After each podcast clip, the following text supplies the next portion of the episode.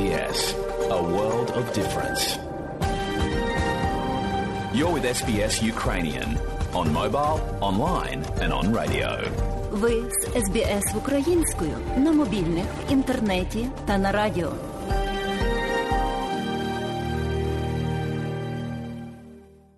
А далі, шановні друзі, у нашій україномовній радіопрограмі Вістки із рідних земель, з якими вас ознайомить сьогодні журналістка Людмила Павленко. Шостий пакет санкцій проти Росії та 9 мільярдів євро допомоги для України. Про такі підсумки чергового саміту Євросоюзу оголосив голова Європейської ради Шарль Мішель. Так, нам знадобилося кілька тижнів для того, щоб прийняти таке рішення. Але я думаю, що на сьогодні це був дуже сильний сигнал, який спростовує припущення щодо відсутності єдності у ЄС. Новий пакет санкцій включатиме обмеження на імпорт російської нафти морем. Це становить майже дві третіх поставок до Євросоюзу. Залишок же продовжать поставляти нафтопроводом Дружба, який до того використовували Угорщина та Словаччина. Крім цього, шостий пакет санкцій включає в себе низку банківських та фінансових обмежень, зокрема відключення російського Сбербанку від SWIFT. А ще на території ЄС припинять свою роботу три державні російські медіа. Чи таких результатів узгодження шостого санкційного пакету ЄС очікував офіційний Київ? Ось відповідь президента Володимира Зеленського. Нарешті маємо конкретику щодо шостого санкційного пакету Європейського союзу проти Росії за цю війну. Пакет погоджено. Його затвердження і набрання ним чинності триватиме ще деякий час, але вже зрозумілі ключові елементи пакету, а головне його напрямок. Європейські країни погодились на значне обмеження імпорту нафти з Росії, і я вдячний усім, усім, хто працював для досягнення цієї згоди. Практичний результат це мінус десятки мільярдів євро, які Росія тепер не зможе направити на фінансування терору. Але важливо розуміти також і те, що відмова європейських країн від російської нафти та від іншого викопного палива прискорить перехід на відновлювальні джерела енергії. Стратегічно це залишає російську державу на узбіччі сучасної економіки. Сказав у своєму зверненні Володимир Зеленський. Повний виклад звернення президента за підсумками 97-го дня війни наприкінці матеріалу. Заявку України на членство у Євросоюзі обіцяють розглянути в червні на саміті, який запланований на 23 червня. Про це йдеться у висновках Європейської ради щодо України. Тим часом міністр закордонних справ України Дмитро Кулеба напередодні обговорив із главою Міністерства закордонних справ Франції Катрін Колонною ідею Еммануеля Макрона про створення європейського політичного союзу нового формату європейської співпраці. Ця пропозиція не є альтернативою майбутньому членству України в ЄС. Таке запевнення отримав Дмитро Кулеба від своєї французької колеги. Я отримав необхідні роз'яснення і скажімо, почутим я задоволений. І Франція, і Україна виходять з того, що ідея Європейського політичного союзу не є якоюсь альтернативою для майбутнього членства України в ЄС, не є якимось особливим рішенням для України. Я дуже вдячний колезі, яка чітко аргументовано пояснила, що дійсно ось ця ідея Європейського політичного союзу не є якоюсь альтернативою, не є якимось третім рішенням, а є загальноєвропейським процесом, який зробить всіх нас, і Україну, і Європейський Союз сильнішими.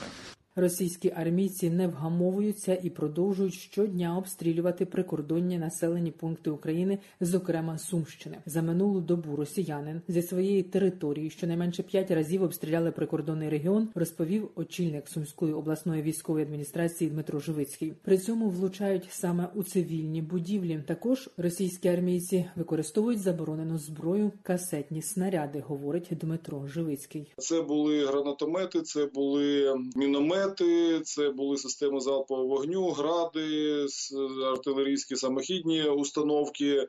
І якраз ми бачимо тут результати обстрілу градами Шосткінського району, Серединобудська громада.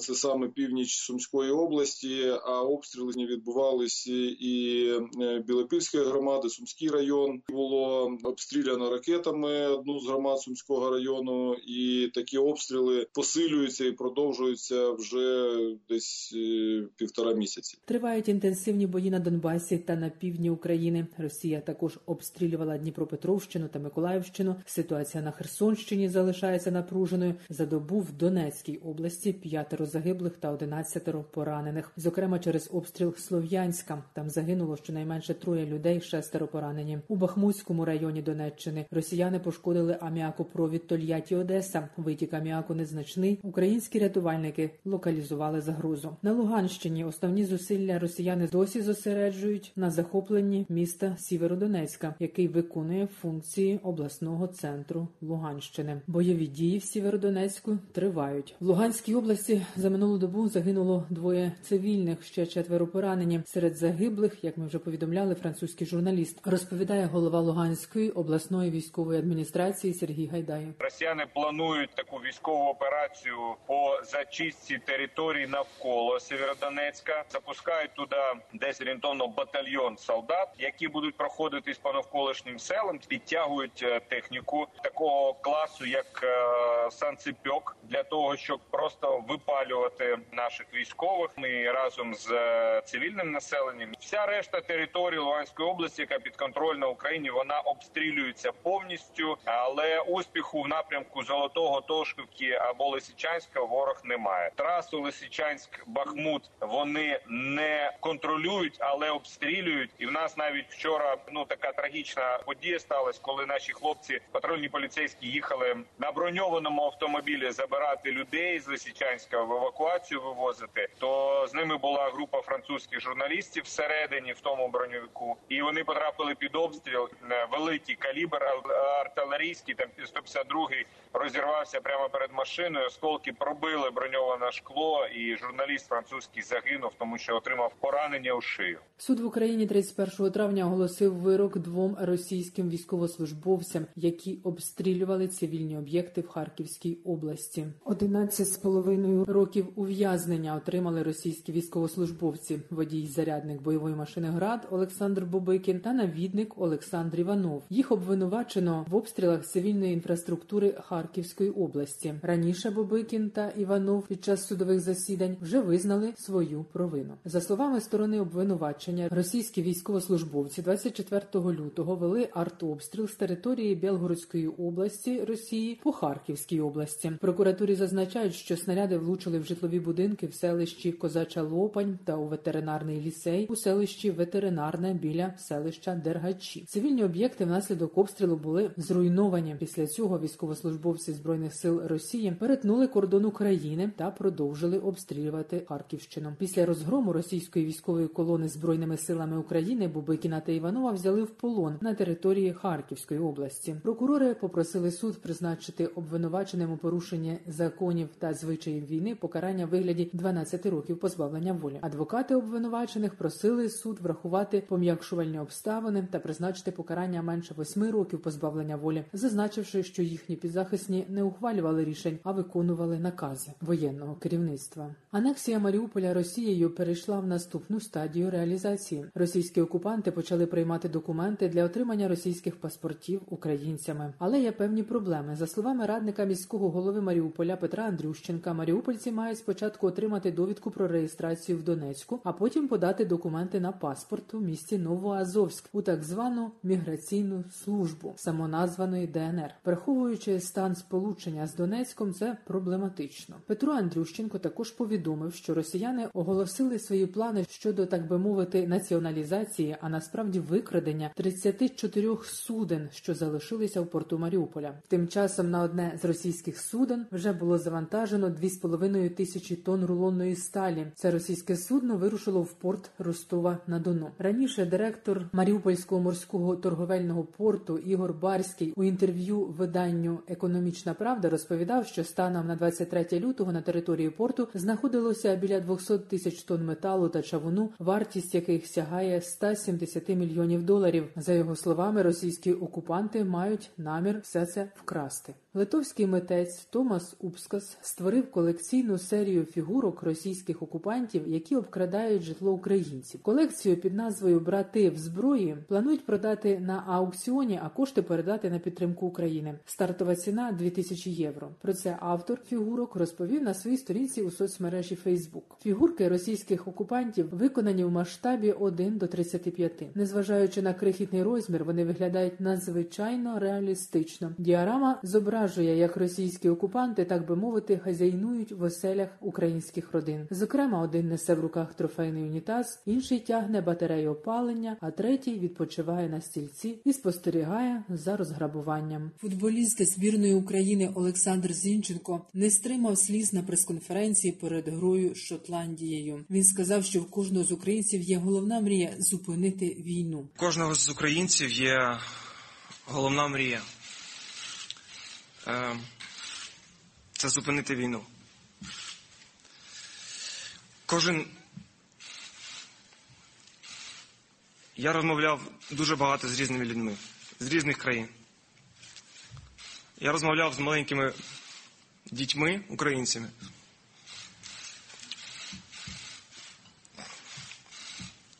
Вони нічого не розуміють. Але вони кажуть одне, що я мрію про те, щоб війна закінчилась. Далі повний виклад щоденного звернення президента України Володимира Зеленського. Українці, українки, усі наші захисники і захисниці. Нарешті маємо конкретику щодо шостого санкційного пакету Європейського союзу проти Росії за цю війну. Пакет погоджено.